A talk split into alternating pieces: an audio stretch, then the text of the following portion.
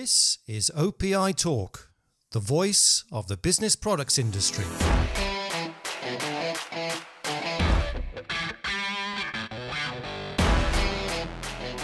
Hello, and welcome to another episode of OPI Talk with me, Andy Braithwaite. A few days ago, I caught up with Tom Tedford, the CEO of ACCO Brands. Tom as you may well know, took over the CEO role from Boris Elisman last October. I asked Tom how he was settling into his new role, and then we looked at some recent developments at ACCO, including the new reporting structure and its 2023 earnings report. Tom, good to see you. Thanks for joining me today on the OPI podcast. Appreciate that. My pleasure.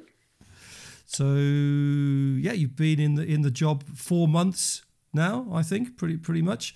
How's it been going? Quite simply. Yeah, it's uh, it's been going well, Andy. Thank you, and thank you for having me on on the podcast. Um, excited about uh, the opportunities we have at ACCO Brands. Um, obviously, learning a lot in my new role. Um, as you mentioned, uh, it has been four months, and it's been a, a event filled four months for sure. Yeah, any any any surprises in in there in that four month four month period? You know, I don't think there's been any surprises. I think the the um, the backdrop in which we we've done the transition, you know, continues to be challenging. Right? It, it was a bit challenging um, uh, pre-transition, and certainly the the environment that we operate in hasn't uh, improved or changed much. So, I think that's the the thing that is probably most challenging um, at the moment is just uh, navigating uh, the various challenges uh, that we face uh, as a business. And um, you know, but I think we knew that going into it, and yeah. and it's it's all been going well. All right, you've had Boris in the building uh, for, for the past few months. I think he's got another month officially. Uh, how much of a help has that been? You know, I, it's been tremendously helpful. Um, you know, Boris is uh, obviously a very tenured CEO. He's been in the role for, or was in the role for over 10 years. Uh, he understood uh, the nuances of our business uh, like few others do. Uh, he's extremely intelligent. Uh, he's just a, a, great mentor, and and he's been invaluable to lean on as we've transitioned.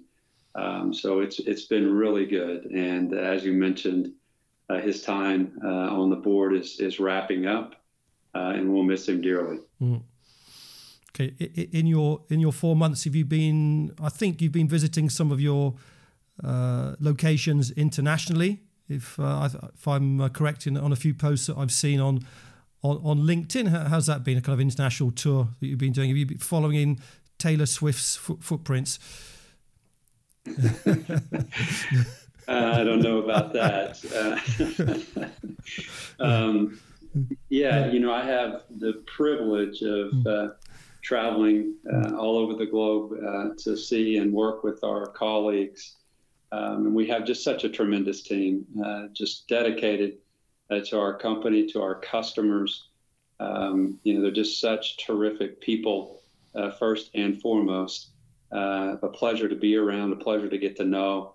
Um, but yeah, we've we've been out really over the last couple of years traveling the world, uh, seeing uh, our team, seeing our customers, um, and I always leave energized. Right? It's mm. it's just such a, a pleasure to spend time uh, with the talented team at ACCO Brands, and uh, I'm always inspired by their work and always motivated to do a better mm. job uh, for them. So yeah, it's it's been terrific getting out and getting to know our team across the globe. Sure.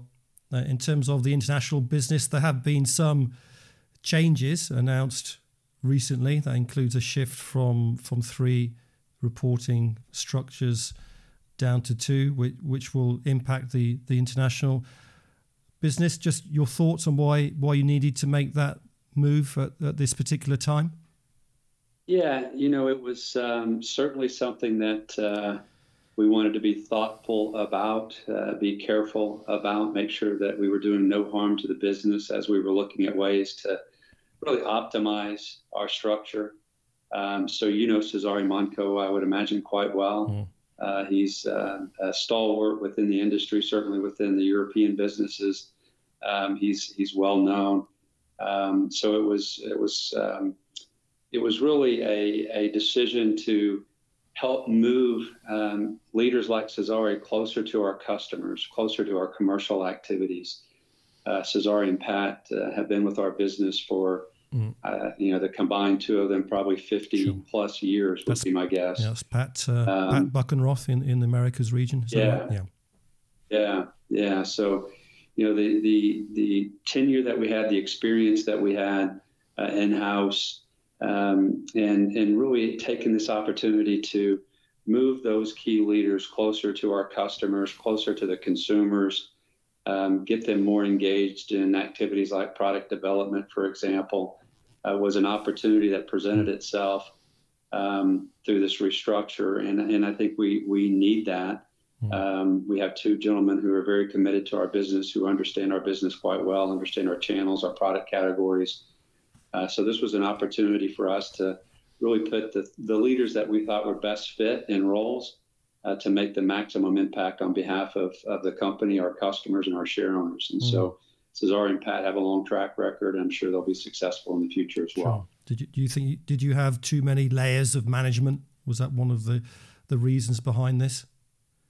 I, you know, uh, too many is always in the eyes of the beholder, Andy. um, it was an opportunity for us to delayer and and really simplify the organizational structure. Um, it, it, it, gives us a chance to make decisions uh, quickly. And uh, as I said at the beginning of this uh, conversation, it really helps us uh, put our best fit leaders in roles that drive maximum value. Mm. so there was a combination of things that went into play as we considered the various structure op- options that we had as a business. Um, and ultimately, we landed on mm. two segments and a global supply chain we think that best uh, positions mm. the company. Yeah. Now, we do have quite a lot of followers in the Australia and New, Zealand markets, and I know that that region has now come under Cezary's remit as part of the, of the new international division. What what will stakeholders and and, and customers will they notice any difference on the on the ground, if you like, in, in those two markets? Yeah, that's a great question. Um, you know, we have the the great pleasure of having um, a, a, a, terrific team uh, in Australia and New Zealand, led by a terrific leader in Adam Coleman. Uh, so we are, um, you know, in in really good uh, position uh, in that market. Um, as I mentioned earlier, my hope is is that Cezary is able to spend a little more time there, uh, perhaps bring some new product ideas uh, look at potential uh, acquisition opportunities, right? Just I, I, really want Cezary and those leaders focused on commercial activities, um, and this gives them more time to do that. So on the ground, I'm not sure they'll feel a whole lot of change. Uh, in the day to day, but hopefully they'll see more opportunities for new products coming into the market, uh, more conversations about acquisitions, mm. things of that nature that will drive, uh, hopefully, long term profitable revenue for Australia and the rest of the company. Okay, good. A couple of points that you mentioned there, we hopefully pick up on in a minute. You've just come off your Q4 and full year 2023 earnings uh, results uh, release and, and, the call. What, just to start with, what was your assessment of 2023 uh, and your performance during that year? Well, really proud of our team. Um, we set out uh, at the beginning of the year uh, a priority in which we wanted to restore the company's gross margins. You know, 2022 was a year in which we had navigated unprecedented uh, inflation, supply mm-hmm. chain disruptions, and it had an impact on the company's gross margins uh, and our cash flow. Uh, so, gross margin restoration was was priority number one in 2023. Um, and I'm very proud of our team and the work that they did to uh, restore the company's gross margins. We are now kind of back to where we think we need to be. Um, you know that that range of pre-pandemic gross margin rates. We finished the year at 32.6 percent, uh, which we think is a fair return for the value that we add uh, in the in the process of bringing product to market. Um, and I'm I'm extremely proud of the work that our teams have done. Right, so it's difficult. Um, you know, price conversations with customers are difficult. Negotiations with suppliers for lower cost is difficult. Reducing our cost structure is difficult. Right, it wasn't one thing that uh, drove the gross margin expansion. It was a number of things working in harmony, uh, led by a great team uh, that was a, that enabled us to uh, restore the margin rates. So, you know, overall, I think the the the year was mixed. Um, you know, revenue was a bit weaker than we had anticipated, mm. um, and I think that's well documented in the industry and across our categories. Um, but we we managed the things that we can control quite well. Uh, control the controllables. Uh, we did that, uh, and you know we're starting to look ahead and and really making some investments in product development mm. and innovation, mm. and in our team and in our infrastructure to ensure that we're in a great position uh, moving forward. Okay. I think there were some specific issues in a couple of your, your growing categories. I think gaming and technology, you called those out on, on the call. Hopefully, they, they will pick up you know, later this year or, or, or beyond that. Um, but they are different from the secular issues that you see in some of your your traditional categories. Is, is that correct? Yeah, you know, if if we think about our computer accessories and, and, gaming accessories businesses, right? We've we've kind of brought those to, to market under technology accessories. Mm. You know, we do believe that long term, you know, those two categories offer the company um, nice growth opportunities. Um, you know, there are three plus billion gamers globally mm. um, today. Um, it is a a big uh, addressable market in which we have relatively more uh, small shares outside of uh, the U.S. And so as we think about uh, our strategy of expanding um, our gaming business internationally, uh, we're laying the groundwork. We're developing products that are appropriate for those markets. We're securing licenses that are needed mm. in those markets. Preparing our sales organization to ensure that they are prepared to sell to our customers in those markets. So we're doing a really nice job of building that foundation. And then with um, computer accessories, right? We, we are very much tied to laptop deployments, and mm. you know, we've dealt with a, a significant headwind um, over the last probably 18 months of um, you know business IT spending really coming to a halt. Mm. And so we believe that that is a short-term issue. Uh, I can't predict exactly when that's going to turn around. As you mentioned, we think it's probably late in the year, yeah. um, but we think that long term, uh, both those categories offer, offer the company uh, some terrific growth opportunities. Yeah. Okay. Some other categories. I noticed on the call you mentioned some some exits. Can you can you give us a bit more color on those? Yeah, you know, e- each year our teams do a nice job of really looking at our portfolio and making sure that uh, the business that we have, uh, you know, serves a purpose uh, within within our category strategies.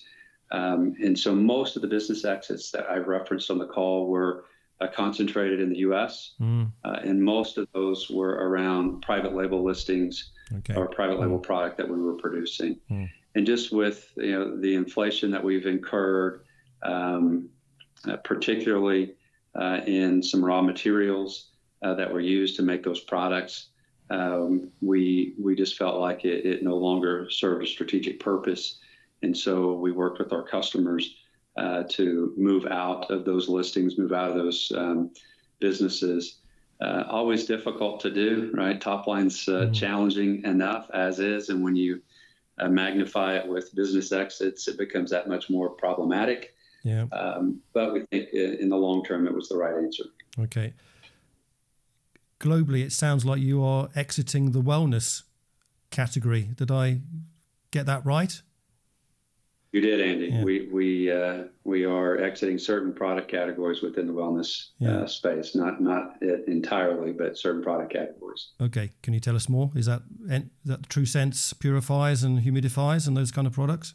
Yeah, yeah. yeah. So the air purification market just was saturated post COVID.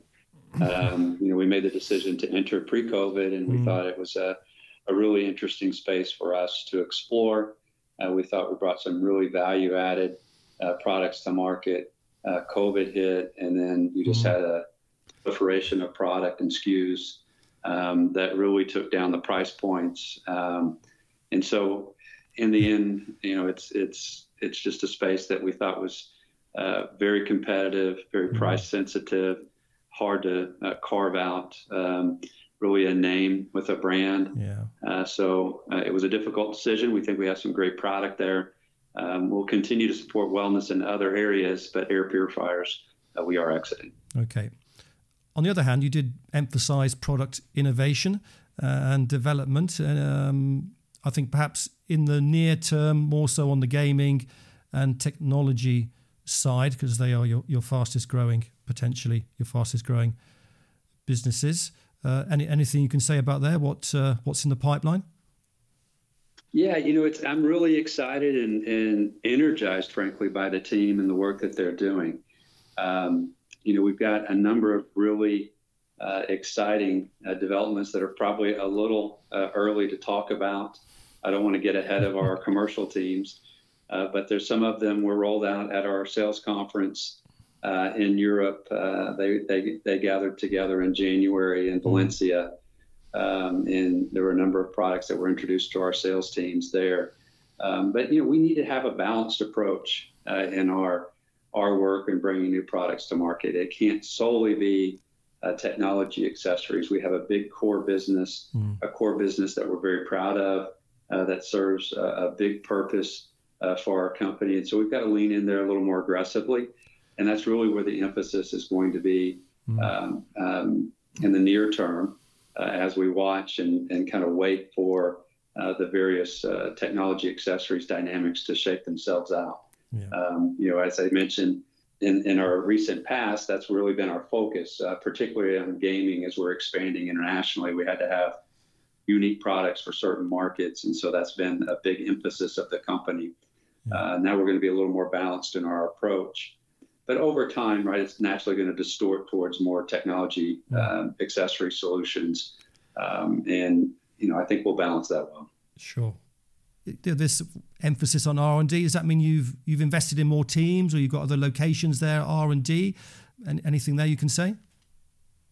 Yeah, you know we've we've again taking a similar uh, strategy as we discussed uh, with our segments. So we looked at um, you know the pockets in which we perform best, the leaders that led that work, um, and then we've made some decisions to move more of that ownership to those key leaders. Mm. Um, so, uh, for example, our, our core categories, uh, a gentleman named Hugh Darcy, who you may know, yeah, uh, yeah. there in the UK, he'll be working uh, across our business, you know, driving uh, many of our, our core categories.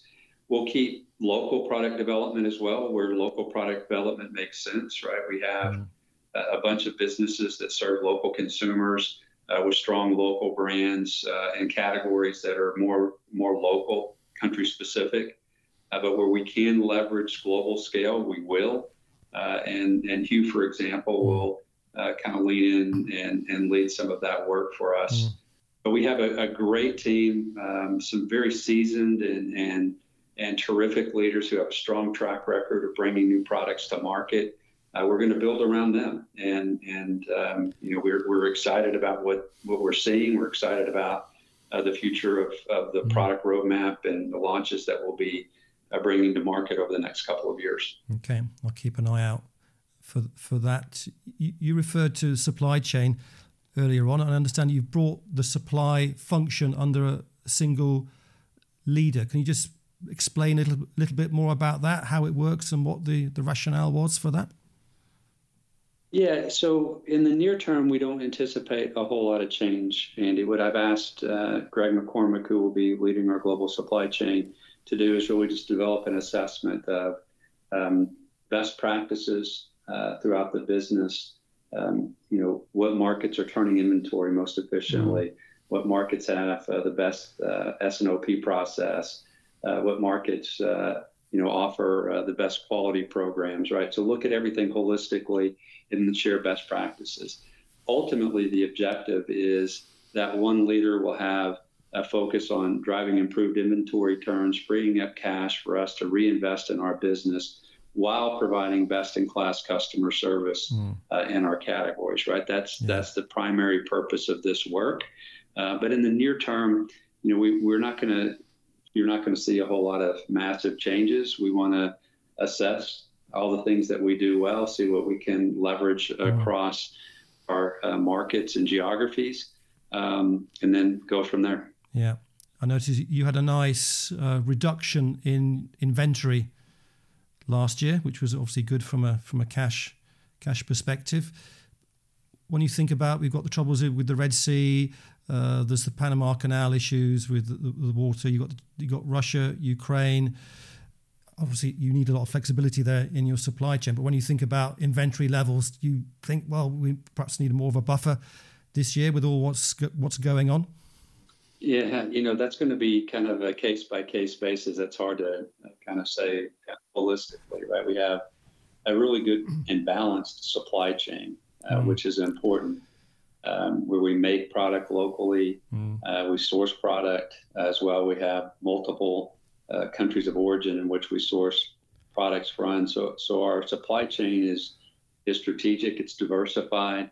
Um, certainly, we pay attention to geopolitical issues, uh, and you mentioned a few that we uh, obviously are paying very yeah. close attention to. You know, we we we know that we're going to have to probably lean in with some additional safety stocks in certain categories that mm. we're sourcing from uh, the Far East, uh, particularly in markets that uh, are disrupted because of the issues that you just uh, yeah. mm. spoke of.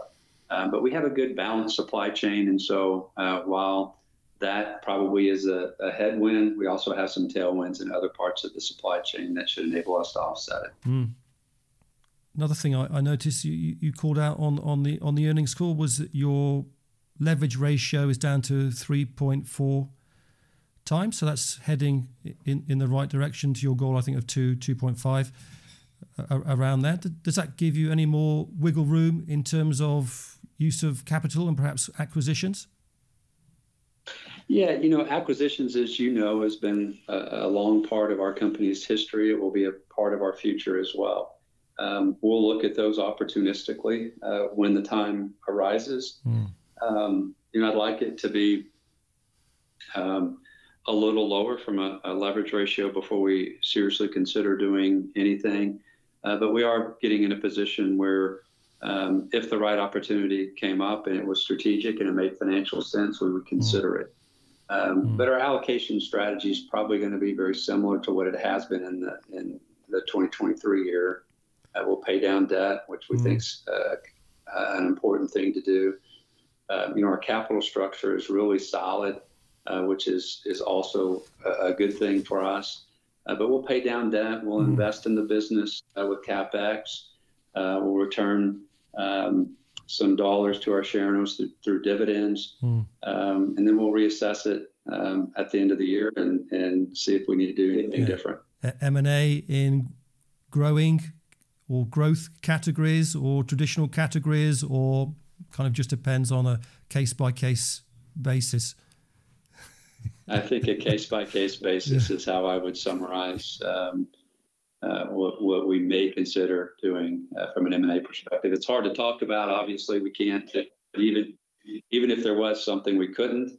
Um, but you know that, that's something we work with our board uh, through the strategic planning and long range planning process, and um, they're very supportive of, the right acquisitions at the right time. Okay, good. Now, a lot of our listeners will be in the commercial channel, as we call it you said on the call that's still a very important area for your business, though under pressure from you know, return to office levels, especially in the US. I think you said sort of 40 to 50 percent, and you're not really banking on on that changing much over the, over the next 12 months. How much of a headwind is that?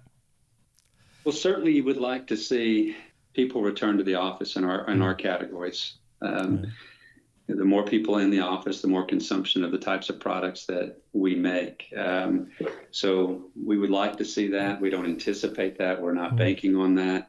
But I think that is baked into our run rate, Andy, right? So, mm-hmm. um, you know, we kind of hovered around that 50% range of, of occupancy.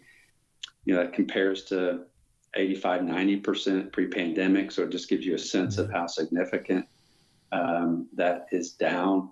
I think in a lot of the mature markets that we operate in, uh, that number is probably pretty similar. We just don't get the data. But you know, in talking to our sales teams and talking to our customers uh, in our mature markets, you know, that's kind of what we're hearing. Mm. Now, that's not true globally in mature markets, but for the most part, that's what we're hearing. Um, so I, I don't anticipate that being an additional headwind. I'd love for it to start creeping up to 60, 70% and provide a bit of a tailwind for our categories, but we're not anticipating that to be the case, at least not in 2024. Okay. US election might have a, a bearing on that, or, or not really? That, that's a hard one for me to say. I have no idea. let's not let's let's not let's not talk politics. Let's rule rule that rule that one out for sure. Okay, look, last year your your well the the focus for ACCO was restoring margins. What what are your your key focus areas then for 2024?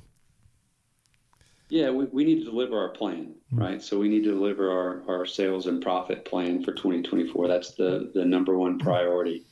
Uh, we need to invest for our future. Um, we need to make sure that we are supporting our key brands, bringing new products to market, and investing in our infrastructure to ensure that we can deliver great customer service to our customers. I mentioned product development on a number of occasions in this conversation with you, Andy, and that's an area in which we're leaning in more heavily into um, this year uh, with time from our executive team uh, throughout our business. Um, so those are some areas that are that are kind of at the top of my mind and then we've we've got to continue to adapt. Right, um, it has been a a very dynamic operating mm-hmm. environment um, really since 2020, and you know I'm proud of the work that we've done. I'm proud that we've been able to adapt. We've got to continue that mindset within the business. Um, I can't predict what the future t- uh, holds for us, but I'm sure it'll be different than the present. And mm you know, we just got to continue to adapt. So those are probably the four areas that I'm I'm I believe we're we're most focused on. But first and foremost is going to be deliver our plan, right? Deliver our revenue and profits. Okay. All right. Okay, Tom, I'll leave it there. I appreciate your time today. Thanks very much, and uh, hopefully catch up in a few months' time. Pleasure speaking with you, Andy. Thank you for your time. Cheers. Thank you. If you have got this far, then thank you for listening to this episode of OPI Talk.